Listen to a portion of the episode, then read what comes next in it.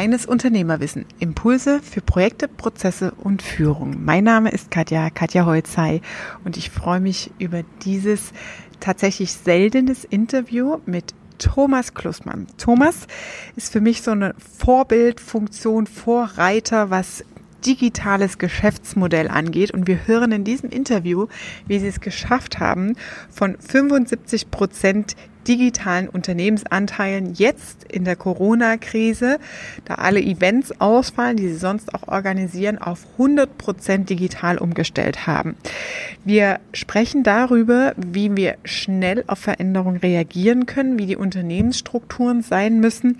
Und ich freue mich ganz besonders, Thomas heute in diesem Interview zu begrüßen. Ich freue mich über dieses Interview, also bleib dran und verschaff dir Freiheit durch reines Unternehmerwissen.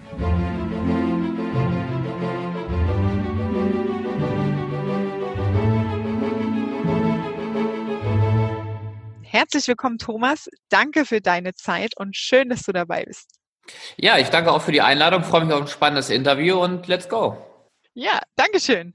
Thomas, ähm, ihr seid ja sehr nach außen bekannt über die Contra, also die Conversion und Traffic Konferenz. Da habt ihr Tausende von Teilnehmern. Auch bei dem ähm, Event äh, von Fastlane Marketing seid ihr auch mitbeteiligt. Das heißt, ähm, ihr nutzt solche Funnel-Strukturen für euch, aber habt auch selbst seid Vorreiter in digitalen Produkten. Frage zunächst, wie arg trifft euch die Krise? Wie schnell seid ihr in den Krisenmodus gegangen und welche Entscheidungen habt ihr da getroffen? Ja, sehr spannende Frage natürlich auch zur aktuellen Zeit. Also es ist ungefähr so, dass vom Gesamtumsatz gesehen etwa ein Viertel bei uns an Events hängt und das Viertel natürlich jetzt komplett wegfällt. Also Events dürfen nicht mehr durchgeführt werden. Die Bundesregierung hat da ja gerade nochmal ein Update zugegeben. Die Contra, die du ansprachst, äh, mussten wir verschieben. Auch viele kleinere Sachen mussten verschoben werden. Das äh, ist kein Umsatz. Ähm, der storniert wird, sondern es ist Umsatz, der verschoben wird. Aber das größere Problem ist eigentlich, dass halt kein neuer Umsatz dazukommt. Und in dem Bereich logischerweise sich kaum einer im Moment ein Event-Ticket äh, kauft. Das heißt, da sind wir ähm, sehr schnell aktiv geworden, auch ähm, allein aufgrund dessen, dass wir noch gewisse Verantwortung haben. Wir haben jetzt 35 Mitarbeiter bei uns an den Standorten in Köln und Berlin, die natürlich auch ein äh, gutes Recht auf ihr Gehalt haben und haben dann entsprechend diesen Fokus von etwa 75 Prozent digital auf 100 Prozent digital hochgeschraubt, haben dort analysiert, was äh, bedeutet die Krise eigentlich, also welche Produkte laufen vielleicht besser und welche schlechter. Da haben wir ähm, ganz gute Erfahrungen jetzt auch im digitalen Bereich gemacht, was da besser und schlechter läuft.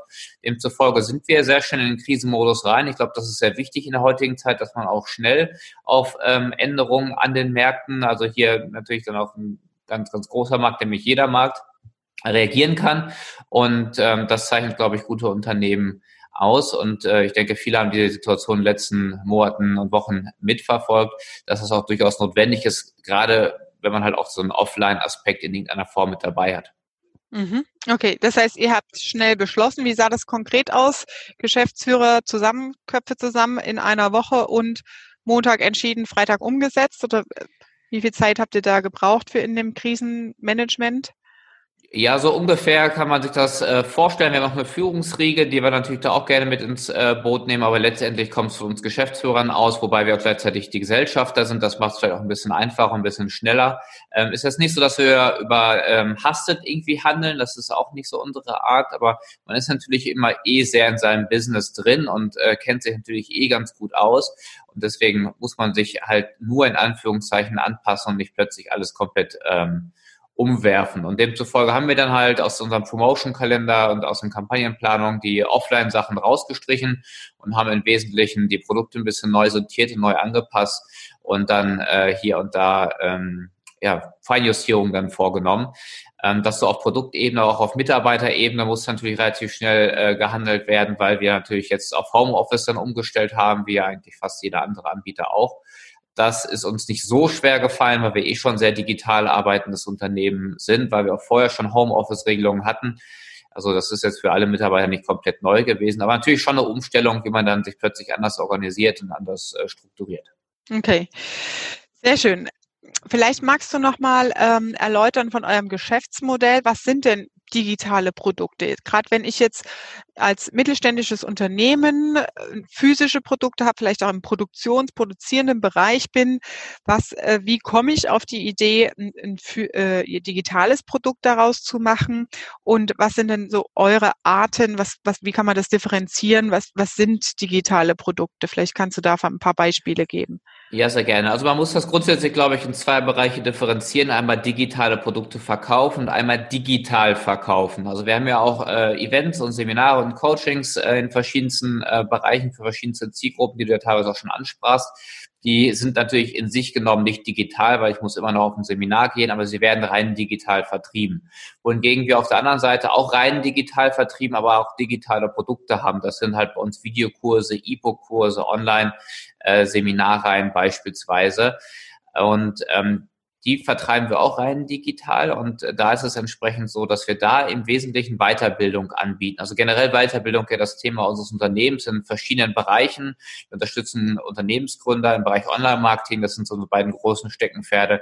Dann sind wir noch nebenbei im Bereich Finanzen und Persönlichkeitsentwicklung und in diesen Bereichen ist Weiterbildung das Kernthema und Weiterbildung kann man auf verschiedene Arten leben. Also wir geben natürlich auch klassisch Bücher heraus. Wir haben auch ähm, einzelne Abo-Konzepte. Wir haben Mastermind-Gruppen. Wir haben Online-Konferenzen. Wir haben Online-Webinare von klein bis groß. Also es gibt das Ganze mit ein, zwei Dutzend Teilnehmern. Wir haben aber auch ein Format, den Erfolgskongress mit über 50.000 Anmeldungen. Also das in allen Größenordnungen und auch preislich in allen Bereichen. Man kann Produkte bei uns für einen Euro kaufen. Man kann aber auch für 10.000 Euro sich Know-how und Kompetenz einkaufen. Und dabei ähm, geht vor allem der digitale Vertrieb ähm, ja, voraus, denn alles, was wir machen, läuft vertriebstechnisch digital an, was nicht heißt, dass wir nicht auch ähm, auf Events beispielsweise mal einen Messestand haben oder dass wir nicht auch telefonische Kundenberater haben, aber dem Ganzen folgt immer ein digitaler Prozess oder es geht immer ein digitaler Prozess voraus. Und ähm, das ist dann entsprechend bei uns auch der, der Taktgeber und ähm, die, die Basis, wo halt äh, alles dann zusammenläuft. Mhm. Wie seid ihr denn ähm, damals beim Thema, wenn man es mal groß fasst, Thema Weiterbildung, hast du jetzt gesagt, zu Online-Marketing und Finanz und Persönlichkeit, drauf gekommen, das gleich digital anzubieten, statt äh, Trainingshaus für sowas zu werden, die ähm, komplett eigentlich offline zum Teil noch unterwegs sind. Gibt es ja auch solche Modelle. Das hat im Wesentlichen zwei Gründe. Zum einen mein persönlicher Hintergrund. Ich bin direkt in diese digitale Welt reingewachsen, äh, sehe mich selber auch als Digital Native und habe halt damals das große Glück gehabt, dass ich einen äh, Mentor hatte, der auch digital unterwegs war und ich es dort quasi lernen durfte. Es war aber auch schon immer von meiner Ausbildung, von meinem Studium und auch von meinen persönlichen Interessen her irgendwie vorprädestiniert. Der zweite große Punkt sind aber im Wesentlichen die Möglichkeiten, die ich im Bereich Automatisierung habe, die ich im äh, Bereich Reichweite habe, die ich auch im Bereich der Produktmargen habe. Also wenn ich einen Online-Kurs anbiete, egal ob es in Videoform oder in Online-Trainingsform, ich sage das einfach mal, der kostet 100 Euro, dann ist ein ganz großer Teil davon Gewinn. Wenn ich das Ganze offline abbilde, dann ist mein Zeitinvestment an Manpower äh, oft ein viel größeres, was ja auch Geld kostet. Ich habe oft sowas wie Reisekosten oder Verpflegungskosten oder Hotelkosten oder Raummiete oder sowas. Das fällt ja online eigentlich nahezu alles weg. Man braucht da vielleicht ein paar mehr Tools, die vielleicht auch ein paar Euro kosten, aber man hat eine ganz andere Gewinnmarge.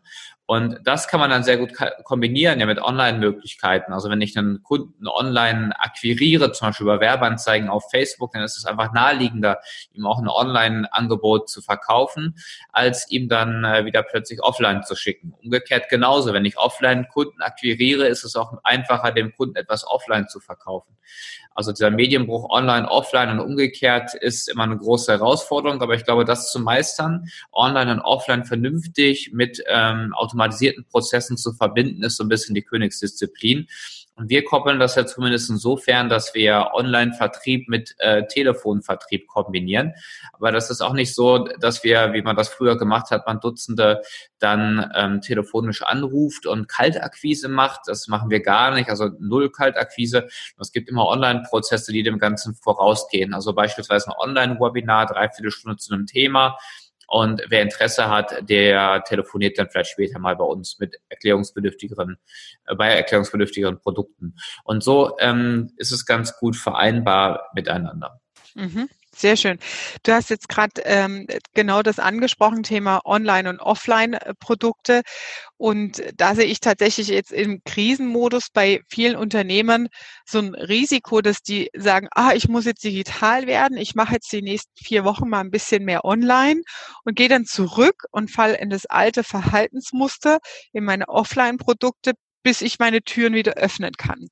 Was würdest du denn denen als Tipp geben, damit man wirklich, dass die, die Online-Welt auch gut verstehen und da auch mehr Chancen sehen. Ne? Es ist ja jetzt die Chance eigentlich, wer nach vorne schaut, über Online ja Testläufe, die man jetzt machen kann, vier, acht Wochen lang für sich als Unternehmer auszuprobieren, aber dann halt wirklich ein Konzept auch zu entwickeln, das nachhaltig eine Mischung aus Online und Offline ähm, im Businessmodell etabliert bleibt und dass man nicht diese Online-Kanäle in Anführungsstrichen nach der Krise oder wenn wir wieder vor die Tür dürfen, abgeschaltet werden.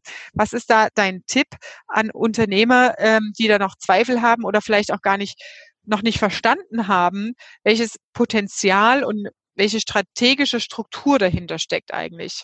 Hm, ja, also es gibt ein grundlegendes Problem, nämlich, dass man oft als Mensch nicht glaubt, was man nicht verstanden hat oder oft als Mensch nicht sieht, was man nicht sehen kann. Und wenn man diese ganze Online-Welt nicht kennt, nicht weiß, was möglich ist, dann habe ich schon Verständnis dafür, dass vielen das schwerfällt, daran zu glauben, dass man da wirklich viel mit bewegen kann. Die Grundsatzfrage, die ich in den Raum stelle, ist, ähm, oder die Grundsatzaussage ist die, dass ich sage, man muss als Verkäufer dahin, wo der Kunde ist. Also wenn ich ein ähm, bestimmtes Produkt habe, was ich verkaufen will und ich weiß, okay, es gibt gibt die Messe XY, läuft mein Kunde rum, dann muss ich dahin und muss ihn halt ansprechen. Und deswegen stelle ich dann immer gerne die Fragen, sind deine Kunden online?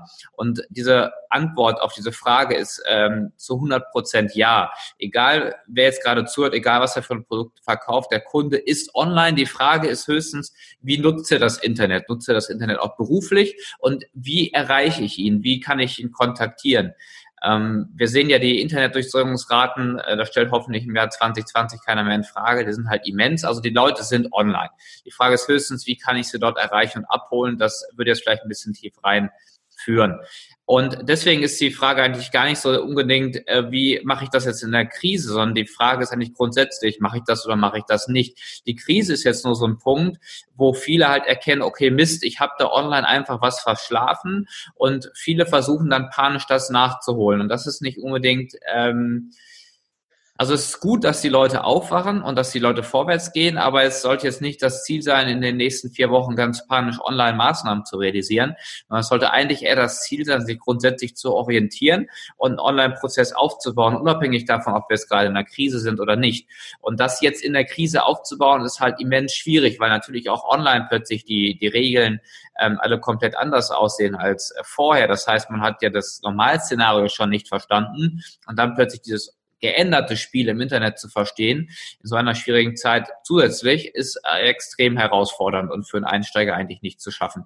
Deswegen ähm, ist es ja mit Sicherheit trotzdem so, dass, also die Corona-Krise wird halt irgendwann vorbeigehen, aber das Internet wird halt bleiben. Und äh, diese, diese Entwicklung, die wir im Moment sehen, dass Leute digitaler werden, digitaler konsumieren, kommunizieren, entsprechend ähm, dieses kann eine gewisse Verhaltensänderung hier auch sein, so dass ich glaube, dass das auch nachhaltig wirkt, was äh, noch mal stärker diesen ganzen Ausdruck äh, bringt, dass man halt online positioniert sein muss. Deswegen würde ich jetzt grundsätzlich jedem empfehlen, online ähm, zu starten, online vorwärts zu gehen, Konzepte zu entwickeln, die aber auch diese Krise ähm, überhin andauern und nicht unbedingt in diesen Panikmodus äh, verfallen, aber jetzt halt auch nicht weiter rumträumen, wenn man bisher rumgeträumt hat und gedacht hat, das Internet würde irgendwie an einen vorbeigehen. Das Internet ist kein Trend, der vorbeiziehen wird. Corona wird über, werden wir überstehen. Die Frage ist höchstens wann. Auf diese Frage kann keiner eine solide Antwort geben, aber es wird eine Zeit nach der Krise geben und dafür muss man natürlich entsprechend vorbereitet sein. Mhm. Kann man denn einen Zugang, du sagst jetzt, man soll ähm, das beobachten und für sich einen Weg finden, jetzt in die Online-Welt hineinzukommen und ihr bietet ja auch Webinare dazu an. Kann man denn in euren Webinaren auch den Zugang dazu finden oder ist das schon eine fachliche Stufe zu tief? Es hängt so ein bisschen davon ab, wer exakt jetzt gerade zuhört. Also ich bin schon der Meinung, dass ein Unternehmensgründer und auch ein Unternehmensführer und auch eine Führungskraft in verschiedenen Bereichen diese ganze Internetthematik verstanden und durchdrungen haben müsste, selbst wenn er nicht derjenige ist, der es letztendlich umsetzt. Aber wenn ich jetzt ähm, mir so einen 50-jährigen Unternehmensführer und Lenker vorstelle, der sich aber mit dieser Thematik gar nicht auseinandersetzt, naja, wie soll er sein Marketingteam oder seine Produktentwicklung entsprechend anweisen, dort entsprechend aktiv zu werden. Also er muss das bis zu einem gewissen Punkt selber durchdrungen haben und auch die entsprechend zuständigen Personen, logischerweise insbesondere die, die es umsetzen. Aber irgendwer muss ja den, den Schlachtplan ausarbeiten. Deswegen bin ich der festen Überzeugung, es ist Chefsache, sich darum zu kümmern, ähm, selber einen gewissen Überblick zu bekommen. Und ähm, da gibt es natürlich verschiedene Wege. Du sprichst Webinare an, also an sowas online teilzunehmen, ähm, mit anderen Leuten zu kommunizieren, zu interagieren, ist sicherlich ein sehr, sehr guter Weg. Bücher dazu zu lesen, ist schon fast ein zu klassischer Ansatz, weil das Internet einfach schnelllebiger ist als das Papier. Ähm, Podcasts sind eine sehr gute Sache. Ähm, da gibt's ja auch alles Mögliche, auch im Online-Marketing-Bereich da einfach mal quer drüber hören, mal ein Event besuchen, wenn es denn dann wieder Events gibt, ist sicherlich auch eine sehr gute Möglichkeit. Aber es gibt jetzt nicht so diesen einen Weg, wo ich sage, den muss man gehen und dann hat man es äh, durchblickt. Man muss da, muss da irgendwie rein, man muss da mit Leuten drüber sprechen, Gespräche führen. Und da kann durchaus auch mal ein Gespräch mit einer Agentur dabei sein. Da ist ja auch mal die Frage, was mache ich selber in-house, was lasse ich extern machen? Und dann suche ich nicht die nächste äh, Agentur bei mir zu Hause um die Stadt, äh, in der Stadt um die Ecke, die ich dann direkt beauftragen mit 10.000 Euro, sondern sollte auch mit verschiedenen Agenturen sprechen. Und das, was die Agenturen mir zurufen an Möglichkeiten, an Optionen, das muss ich verstehen und das muss ich ein Stück weit beurteilen können. Und ich muss beurteilen können, erzählt er mir da gerade Quatsch oder erzählt er keinen Quatsch. Wenn ich ein gutes Auto kaufen will, muss ich auch ein bisschen die Sprache des Autohändlers verstehen, aber ich muss deswegen kein Automechaniker werden. Und ähnlich ist es im Internet genauso. Ich muss die Sprache irgendwie verstehen, durchdringen, aber ich muss jetzt kein Nerd werden, der äh, Quellcode einer Webseite programmieren kann. Aber ich muss zumindest wissen, was Quellcode ist zum Beispiel. Da gebe ich dir absolut recht, bei der Agenturauswahl genau hinzuschauen ne, und nicht halt, wie du auch sagst, denjenigen um die Ecke nehmen, weil es geht um Online-Business und digitale Business, da ist der Standort völlig äh, unbedeutend. Hast du denn ähm, aus deiner Erfahrung her so drei Tipps, die man mit an die Hand geben kann? Ähm, woran erkenne ich, ob der sage ich mal, PPCler oder Online-Marketing-Agentur, ob die gut sind und ob die für mich passend sind. Es gibt ja da auch die Überflieger, die richtig groß guten, die dann auch oft schon so in der Expertise drin sind, dass sie die Sprache des Kunden manchmal gar nicht verstehen und dazwischen dann diese Diskrepanz ist in, der, in, in den Missverständnissen der Kommunikation. Ne? Also der Kunde fühlt sich da nicht abgeholt. Hast du da so drei Tipps bei der Auswahl von einer Online-Marketing-Agentur, wo du sagst, darauf solltest du auf jeden Fall achten? Ja, also gerne. Du sprichst schon wichtige und richtige Punkte an. Also der wichtigste Punkt meiner Meinung nach ist halt einfach mal die persönliche Beziehung. Also selbst wenn ich ein Webinar von jemandem mir anhöre oder ein Buch von jemandem lese, muss ich irgendwie den Eindruck haben, okay, ich kann persönlich zu dem connecten. Ich muss nicht sein bester Freund werden und mir nicht vorstellen können, mit dem gemeinsam Urlaub zu machen, aber ich muss schon irgendwie den Eindruck haben, okay, das, das passt zu mir. Das ist eine wichtige äh, Basis. Dann würde ich sehr stark die Referenzen hinterfragen und die Seriosität der Referenzen. Ich würde sie sie auch, wenn ich viel Geld investiere, prüfen.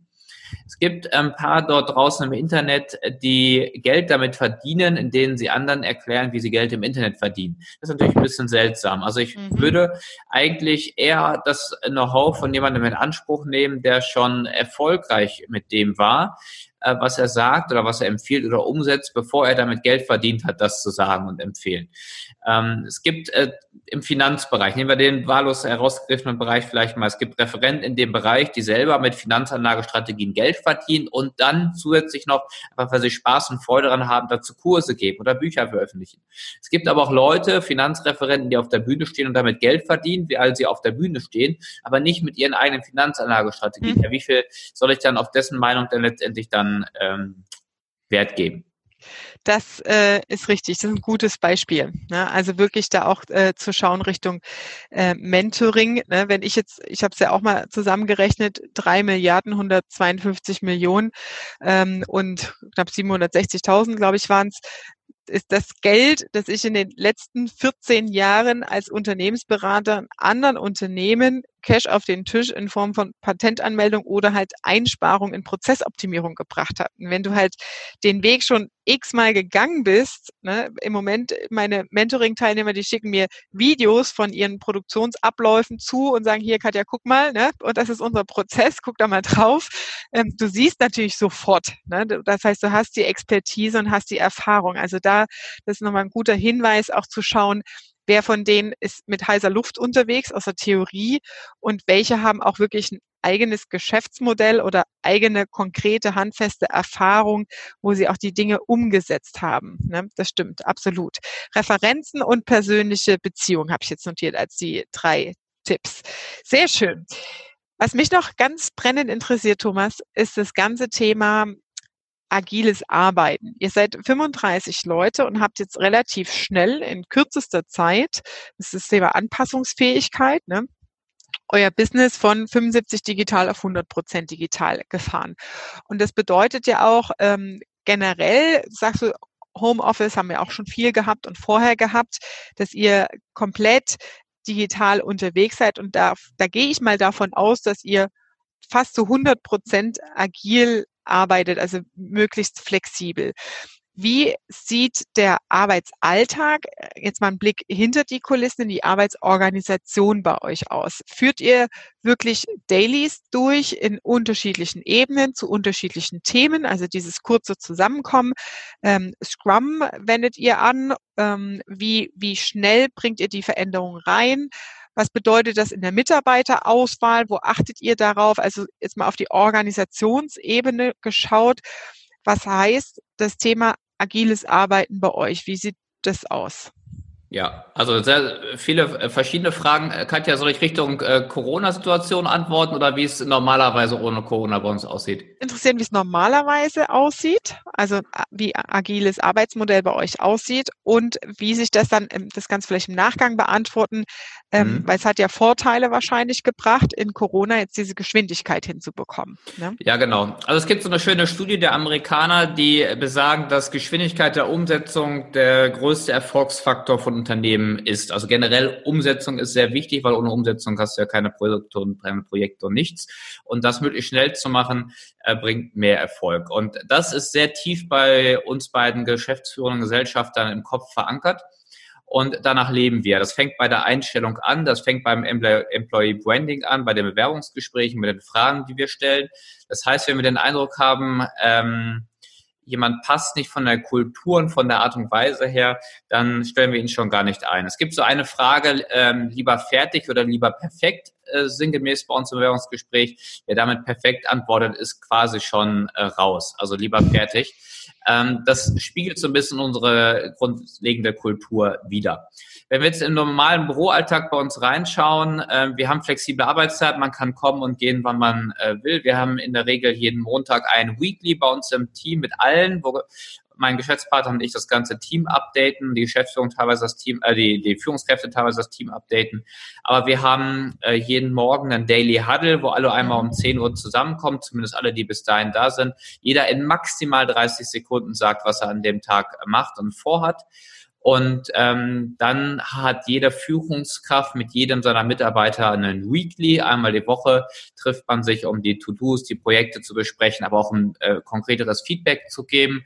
Äh, dahingehend vielleicht direkt die Aussage, quartalsweise haben wir quasi Jahres, nee, nicht quartalsweise, dreimal im Jahr haben wir so quasi Jahresgespräche, also umfassende Mitarbeiter-Feedback-Gespräche, die gehen so an die zwei Stunden, wo wir sehr detailliert Feedback geben, auch Feedback einholen, also Mitarbeiter an die Führungskraft, mhm. um da regelmäßig zu arbeiten. Und dadurch entsteht natürlich eine sehr agile, sehr flexible Zusammenarbeit, eine sehr schnelllebige äh, Zusammenarbeit, die wir aber trotzdem natürlich versuchen, möglichst klar zu kanalisieren. Also wir haben natürlich Projektmanagement-Systeme, wir arbeiten jetzt nicht mit äh, Scrum oder ähnlichen Systemen, aber wir haben natürlich ein Projektmanagement-Tool und planen natürlich immer möglichst genau unsere Projekte, die Projektbeteiligten. Wir haben dort Abläufe, wann kommt wo, wie, wer ins Boot. Wenn wir so Standardabläufe haben, also Standardablauf könnte sein, Erstellen eines neuen Buches. Wir haben zwölf Bücher mittlerweile selber rausgebracht und ähm, dann ist auch klar definiert, wann kommt wer ins Boot, also wann die Geschäftsführung, wann die Führungskräfte, wann welcher Mitarbeiter, wann alle, wann der Kundensupport, wann der telefonische Kundenberatung und so weiter,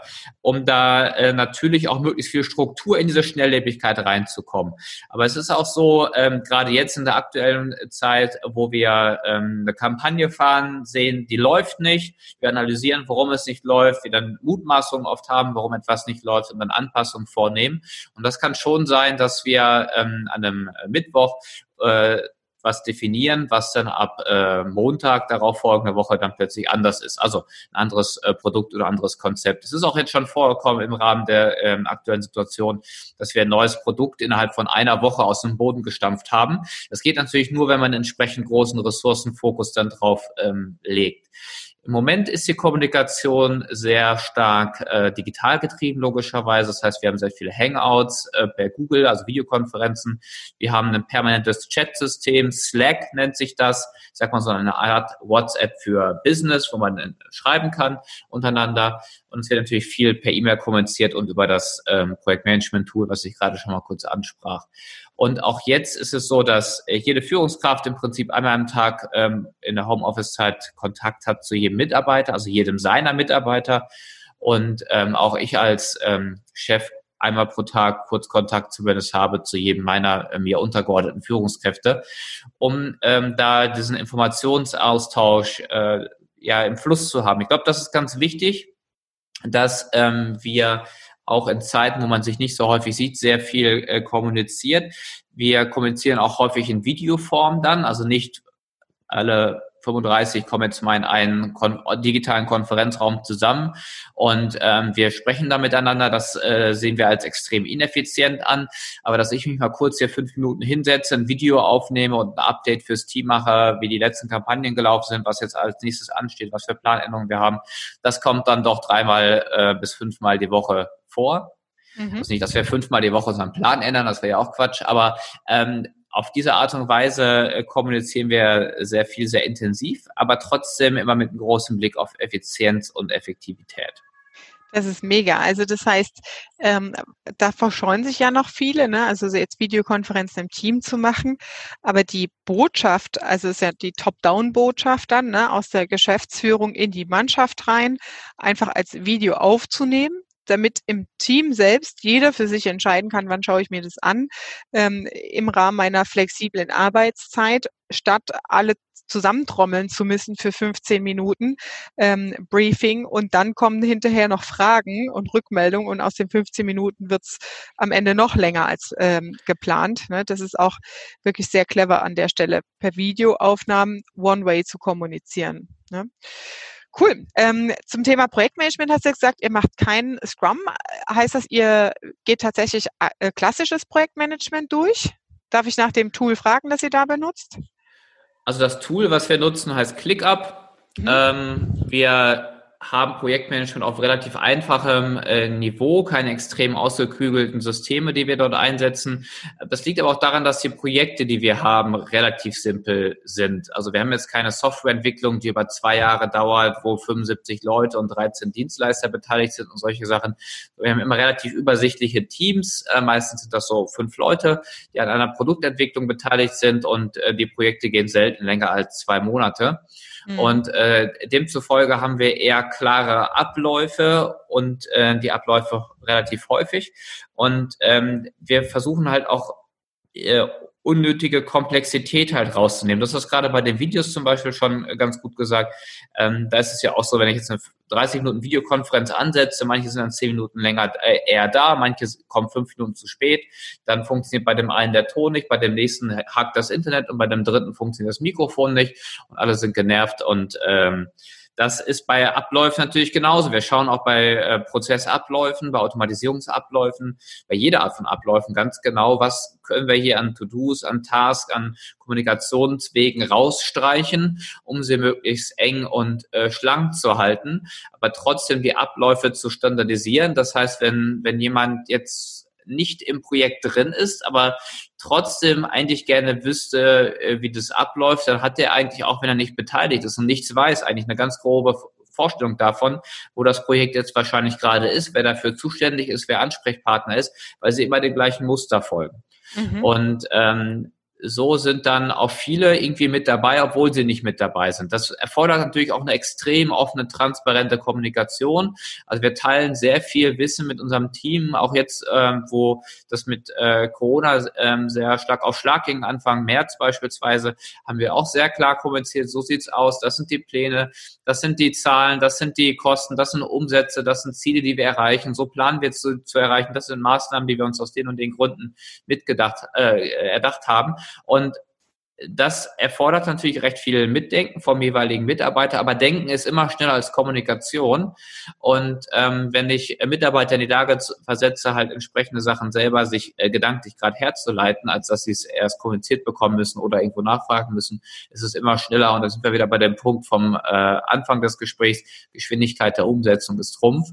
Und ähm, das ist uns ganz äh, wichtig. Aber auch da nochmal die Aussage, das kann man jetzt nicht von heute auf morgen einfach einführen, man braucht auch die richtigen Leute dafür. Ne? Ja. Und das beginnt beim Recruiting-Prozess. Also man kann natürlich in diese Richtung streben, agiler zu werden, agiler zu sein. Das funktioniert aber nur, wenn man das halt langsam Schritt für Schritt einführt. Das Team tauscht sich ja auch aus im Laufe der Zeit. Es gehen Leute, es kommen neue Leute.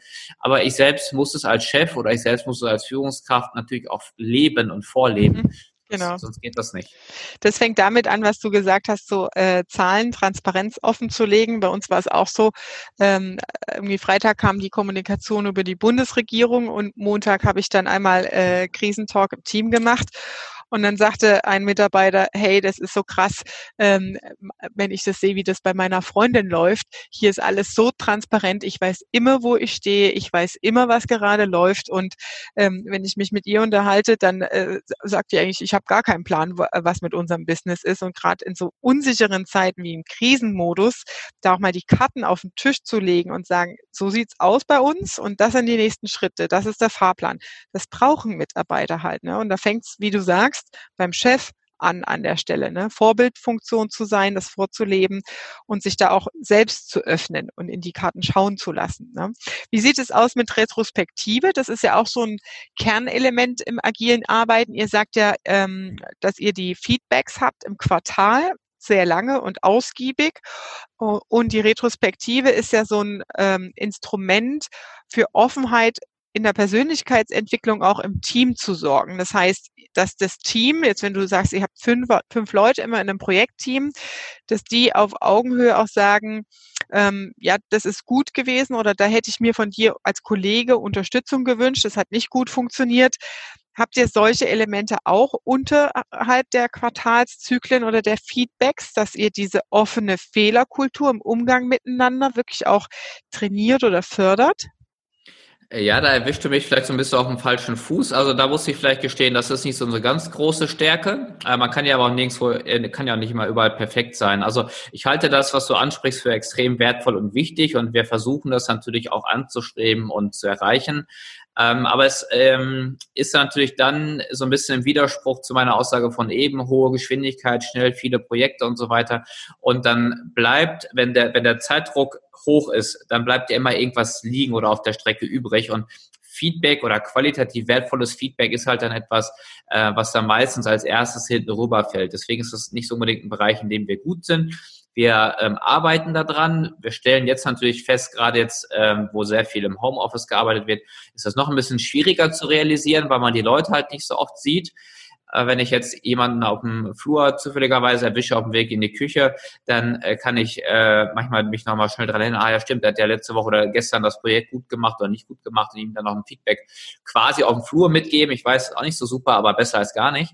Und ähm, trotzdem ist uns das bewusst. Also was wir zum Beispiel auch sehr stark äh, gemacht haben, im Januar, Februar hatten wir da äh, so ein thematisches Motto im Prinzip im Team, dass wir uns mit Persönlichkeitsmodellen auseinandergesetzt haben, also dass jeder für sich analysiert hat, was für ein Persönlichkeitstyp ist der eigentlich, wie tickt der? Also zum Beispiel bin ich eher rational, bin ich eher ein dominanter Typ, bin ich eher ähm, jemand, der ähm, sehr gesellig ist, sehr, sehr viel Harmoniebedürftigkeit hat oder bin ich das gerade nicht, bin ich ein kommunikativer Typ oder eher nicht. Und dass sich da jeder selber mal bewusst darüber wird, was ist er eigentlich so für ein Typ Mensch, aber dass sich selber auch jeder mal bewusst wird, was sind die anderen um mich herum eigentlich für Typen, um dann halt einfach zu merken, okay, äh, meine Kollegen, die verstehen mir vielleicht gar nicht so genau, weil ähm, ich bin halt eher der Typ und die sind halt eher der Typ. Das ist auch nie eine Antwort, die die Probleme aller äh, auf der Welt löst, aber es erklärt im Kleinen doch häufig schon mal, warum man ähm, sich vielleicht mit dem einen Kollegen besser versteht als mit einem anderen. Und das, äh, das führt dazu, dass man vielleicht Feedback ähm, ein bisschen besser einzuschätzen weiß. Mhm. Und mehr Verständnis dann auch hat vielleicht. Ja, genau.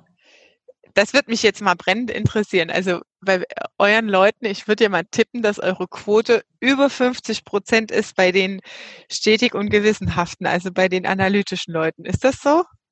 Wie hast du da eine Auswertung gemacht? Ja, natürlich. Also es ist schon so, dass ähm, der stetig und gewissenhafte Typ bei uns äh, überwiegt. Ähm, wir haben der andere Bereich sind ja der dominante Bereich beispielsweise. Initiative. Ein, und der Initiative-Typ, genau. Ähm, in dem Bereich haben wir natürlich auch ein paar, vor allem alles, was vertrieblich bei uns organisiert ist, ist äh, ein höherer Anteil an Initiativentypen. Führungskräfte haben bei uns auch durchaus mal einen ähm, roten Anteil, also einen dominanten Anteil. Aber ähm, auch da kann man nicht immer klar sagen, dass das gut oder schlecht ist. Wir haben uns die Frage gestellt, setzen wir das auch im Bewerbungsverfahren als Auswahlkriterium ein, haben uns dagegen entschlossen, weil wir haben einen extrem äh, gewissenhaften Typen, der, der blaue Typ, ähm, der aber eigentlich vom Persönlichkeitstyp her nicht fürs Telefon oder Kundenberatung geeignet ist, dort in dem Bereich aber einfach einen unfassbar guten Job macht. Also es ist nicht immer klar, nur weil jetzt jemand dieser oder dieser Typ ist, ist das ähm, auch unbedingt für die Jobinhalte ja. richtig. Aber es gibt gewisse Tendenzen. Also wenn ich einen Kundensupport-Mitarbeiter suche oder eine persönliche Assistentin, habe ich natürlich lieber einen stetigen Typen als einen dominanten Typen. Mhm. Okay, sehr gut. Spannend, sehr schön. Ähm, eine abschließende Frage habe ich noch. Ähm, du hast gerade vorhin gesprochen über die ganzen digitalen äh, Veränderungen und wenn man sich mit dem Thema auseinandersetzt, dann muss ich erstmal einen Zugang finden und im Moment ist es noch schwieriger, weil auch die Algorithmen und das normale Modell nicht mehr Anwendung findet. Und ähm, da nanntest du so, die Spielregeln haben sich online gerade ein bisschen geändert. Äh, kannst du, ich weiß nicht, ob du es preisgeben darfst oder ob das jetzt ein Geheimnis ist, kannst du da ähm, ein, zwei Hinweise geben? Also was, was an Spielregeln, was hat sich denn geändert? Also ich, ich habe jetzt mal gehört, so 40 Prozent der Leute sind grundsätzlich mehr online oder länger online. Ähm, und was sind so ein, zwei, drei äh, Kniffe, wo du sagst, hey, das ist jetzt wirklich was, da sollte man drauf achten oder das wird auch wahrscheinlich danach noch so sein, wo ihr merkt, das hat sich wirklich geändert, also die, die Spielregeln? Sehr gerne. Also ein Punkt ist zum Beispiel die Kauffreudigkeit. Welche Produkte kaufen die Kunden? Und ähm, das ist relativ logisch, wenn man ein bisschen darüber nachdenkt. Die Leute kaufen gerade nichts, was mit Unsicherheit behaftet ist. Das schließt eigentlich fast alles aus, was äh, teuer ist. Also wir haben so für uns diese Preisgrenze von 500 Euro identifiziert. Das mag je nach Branche aber natürlich anders sein. Aber Entscheidungen über 500 Euro werden gerade schwer äh, getroffen. Entscheidungen, die weit in der Zukunft liegen, werden gerade schwer getroffen, Entscheidungen, die gerade kein konkretes Problemlösung werden gerade schwer getroffen. Und demzufolge haben wir in dem Preissegment einfach äh, Probleme. Das sehen nicht nur wir so, sondern halt auch viele andere. Ist aber natürlich ein bisschen branchenabhängig. Dem entgegen steht aber spannenderweise, dass äh, Produkte im niedrigpreisigeren Preissegment, also für uns bedeutet das unter 500 Euro, dafür umso besser laufen. Also besser als vorher. Ähm, Leute befinden sich in einem unterschiedlichen Status aktuell. Manche sind schon in diesem Status äh, gedanklich, dass sie sagen, okay, wir sind jetzt in der Krise, aber ich muss das Beste daraus machen. Und die sind sehr affin für, sag mal, Weiterbildungsprodukte unter 500 Euro, weil die erkennen die Chance, sie wissen, okay, die Krise geht vorbei, ich kann aber was draus machen, kann die Zeit nutzen.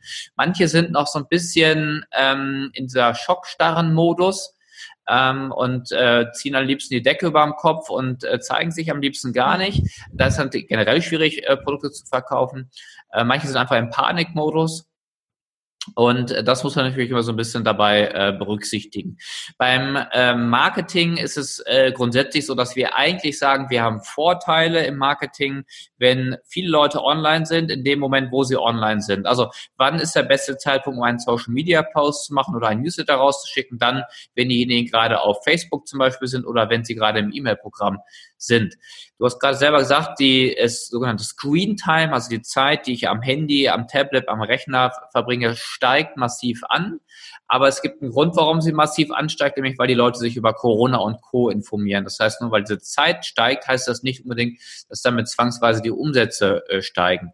Und viele Themen, die ähm, ganz nett sind, aber nicht so richtig relevant sind, treten jetzt in den Hintergrund. Also es gibt ja diese Maslow'sche Bedürfnispyramide und da stehen Sachen wie Individualisierung, Selbstverwirklichung und so relativ weit oben. Und alle Produkte in diesem Bereich haben gerade Probleme und gegen die Produkte in den unteren Bereichen, also äh, direkte Bedürfnisse, Sicherheitsbedürfnisse zum Beispiel, dafür umso stärker nachgefragt werden. Ähm, weil es relativ klar, wenn die Leute zum Beispiel finanzielle Ängste haben, dann haben sie gerade nicht so das, nicht so den Wunsch nach Selbstverwirklichung oder Individualreisen oder Kreuzfahrten, um ganz schön zu sein. Und das führt zum Beispiel dazu, dass Finanzprodukte, da hat gerade eine große Unsicherheit äh, und auch ja großes Unwissen äh, herrscht. Leute das verstehen, dass sie nicht verstehen, was dort gerade abgeht an den Aktienmärkten zum Beispiel, die ja erst massiv zusammengebrochen sind, jetzt wieder hochkommen. Und das natürlich dann Chancen bietet für Leute, die dort ähm, Angebote haben. Ganz stumpf mal noch ein Beispiel. Wir machen ja sehr viel E-Mail-Marketing. Wir haben über eine Viertelmillion E-Mail-Empfänger bei uns in der Unternehmensgruppe. Und wenn wir das Wort Corona in die Betreffzeile reinschreiben, egal was danach folgt, es hat immer eine höhere Akzeptanz, als wenn wir es nicht tun. Es ist schon traurig, grotesk, aber es ist halt einfach so. Also das ist halt einfach das Thema aktuell. was damit im Zusammenhang steht, das funktioniert und was damit nicht im Zusammenhang steht, das hat äh, Probleme. Boah, das ist aber echt. Das heißt, äh, die Herausforderung im E-Mail-Marketing ist immer, Betreff auf jeden Fall im Corona haben und dann in den ersten ein, zwei Einleitungssätzen überzuleiten aus dem Betreff in die Inhalte, die du eigentlich hast. Du hast es richtig verstanden, so funktioniert das sehr gut. Das Problem ist halt, wenn du sehr aktives E-Mail-Marketing machst, also vielleicht dreimal, viermal, fünfmal die Woche eine E-Mail rausschickst, dann kannst du nicht das jedes Mal so spielen. Mhm. Und das ist natürlich dann ein bisschen herausfordernd und ähm, ja, das ist das, was ich gerade meinte mit herausfordernder ähm, Situation und dann entsprechender Anpassungsfähigkeit auf die jeweilige Situation. Das heißt, man könnte ja alternativ Themen, die damit zusammenhängen, also sowas wie Schutz, äh, Sichtschutz, Kontaktschutz, alles was, was die Leute damit beschäftigt, ne, ähm, dann noch als Ausweich-Keyword nehmen oben in die Betreffzeile, oder? Ja, das hast du schon sehr gut verstanden. Hängt logischerweise immer davon ab, in welcher Branche man tätig ist. Ich habe jetzt ja auch gerade so generalistische Aussagen gesagt, so von wegen über 500 Euro schwierig, darunter besser und so weiter. Das jetzt auch nicht so sehr allgemeiner. Es gibt immer Ausnahmen und äh, jeder Unternehmer, jede Führungskraft, jeder Mitarbeiter sollte da immer auf das eigene Business aufmerksam schauen und versuchen zu analysieren, warum es gerade was, wo, wie funktioniert. Okay, spannend. An die habe ich auch gar nicht gedacht, die Maslow'sche Bedürfnispyramide, was du gerade gesagt hast, welche Spielregeln ändern sich, dass die existenziellen Themen in den Vordergrund rücken und Selbstverwirklichung in den Hintergrund. Das würde ja bedeuten, dass die ganzen Coaches, wo es um Persönlichkeitsentwicklung, Entfaltung, finde dein Warum und mach dich selbstständig, dass es da gerade wahrscheinlich sehr, sehr schwierig wird, wahrscheinlich, ne? Ja, es kommt ein bisschen darauf an, wie die sich positionieren. Also wenn ich jetzt einen Coach nehme, der jetzt in dieses Thema reingeht, ähm, so als Claim sinngemäß, jetzt ist die Zeit der Veränderung, jetzt kannst du die Chance nutzen, mach das Beste aus der Krise, dann habe ich eher wieder diesen Corona-Kontext, ähm, diesen Krisenkontext und das funktioniert dann wiederum sehr gut. Mhm. Wenn ich ähm, sage, ich habe eben gesagt, ähm, über 50 Prozent unserer Community, das wissen wir durch Umfragen, hat schon finanzielle Verluste erlitten oder fürchtet unmittelbar, dass das sie treffen könnte. Wenn ich jetzt als ähm, Persönlichkeitsentwicklungstrainer das Thema aufgreife, könnte ich sagen, hey, ähm, verwirkliche dich selbst mit einem eigenen Business, mit dem Ziel, ein Zusatzeinkommen zu generieren, mit dem Ziel, dich unabhängig zu machen. Das, was im Moment gerade ein großes Problem ist für viele, dass sie nur ein Einkommensstrom haben, zum Beispiel nur ein Einkommen als Angestellter. Das verstehen jetzt gerade viele, weil sie es spüren weil sie vielleicht schon in Kurzarbeit sind, weil sie vielleicht ihren Job schon verloren haben oder weil ihnen das möglicherweise droht oder weil sie in ihrem Umfeld Leute treffen und kennen, die das äh, betrifft. Und deswegen haben sie es dann, wenn sie dann wieder das Thema mach dich nebenbei selbstständig, weil äh, Krise und so weiter ähm, aufgreifen, dann funktioniert das trotzdem bei denen, weil sie halt dann wieder diesen Krisenbezug nehmen. Aber mhm. jetzt nur Selbstverwirklichung ohne diesen Bezug, ähm, dann habe ich wieder ein äh, Problem, ja. Mhm. Okay. Krass. Auch noch ein spannender Tipp für die, die in dem Thema unterwegs sind. Sehr schön. Thomas, ich äh, danke dir an der Stelle für deine Zeit und deine vor allem umfangreichen Insights. Das fand ich jetzt mega spannend, wie du jetzt auch wirklich die Unternehmensstrukturen mal aufgedröselt hat, hast, wie eure Organisation gestaltet ist. Und ähm, wenn jetzt jemand sagt, hier Thema Online-Marketing und Business, äh, das, was der Thomas da erzählt, äh, ich will da jetzt weiter reingehen und mich damit auseinandersetzen, wie kommt man zu dir? Wie findet man dich? Äh, wir packen natürlich die Links hier unten rein in die Show Notes zum nächsten Webinar am besten. Was ist da dein Kontaktwunsch? Ähm, gibt verschiedene Wege. Wer Instagram nutzt, kann mich gerne mal auf Instagram suchen und wird mich dort äh, finden. Ich bin da nicht so mega aktiv, aber gelegentlich poste ich mal was. Das ist vielleicht eher ein persönlicherer Weg. Was das Fachliche angeht, würde ich mein Buch, das Online-Marketing-Praxishandbuch empfehlen. Das bringt nämlich 32 Online-Marketing-Strategien mit und das ist sicherlich eine sehr gute Einstiegslektüre für alle, die im Online-Marketing Fuß fassen wollen und dort äh, aktiv werden wollen. Und auf der Basis kann man dann so ein bisschen äh, schon einmal analysieren, ähm, passt mein Stil, unsere Art und Weise, Inhalte zu vermitteln, zu dem, wie es derjenige ähm, gerne lesen möchte oder konsumieren möchte. Und wenn das passt, dann äh, kann man sich gerne mal auf ein persönliches Coaching ähm, oder auf ein Seminar entsprechend dann äh, einlassen. Aber dafür eignet sich ein Buch beispielsweise sehr gut. Wer bietet natürlich auch mal viele Webinare an, die wechseln allerdings immer äh, wöchentlich. Da müsste man da mal ein bisschen genauer reinschauen. Mhm. Kommunizieren wir meistens immer erst nur per E-Mail. Aber ah, das Buch ist sicherlich ein sehr guter, sehr, sehr guter Einstieg, ja. Und über die, ihr habt ja auch einen Contra-Hashtag, aber habt ihr auch eine Contra-Seite auf Instagram? Kriegt man das auch mit, die Webinare? Oder über deinen ja. Account? Genau, wir haben ähm, ja über meinen Account, über, wir haben auch eine Contra-Seite, auch die würde man finden bei Instagram, auch bei Facebook. Aber die Webinare kommunizieren wir in der Regel immer nur über E-Mails und ähm, dort müsste man halt den Weg reinfinden. Aber da mal ein Tipp an der äh, Seite, wenn man halt ein Buch bei uns kauft, dann ist man auch im E-Mail-Verteiler drin und, und bekommt dann, dann entsprechend auch die Einladung zu den Webinaren ganz okay. Sehr gut, Thomas. Ganz, ganz lieben Dank für deine Zeit und Insights hier.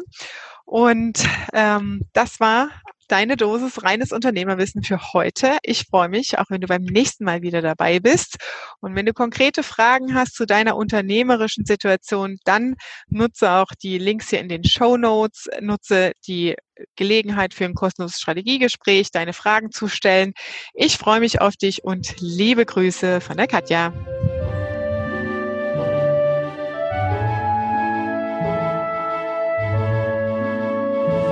Das war deine Dosis reines Unternehmerwissen für heute. Ich freue mich auch, wenn du beim nächsten Mal wieder dabei bist. Wenn du konkrete Fragen zu deiner unternehmerischen Situation hast, dann klicke auf den Link hier in den Show Notes und nutze die Gelegenheit zum Live-Webinar und dort deine Fragen zu stellen, die ich natürlich individuell für dich beantworte. Ich freue mich auf dich. Liebe Grüße, deine Katja.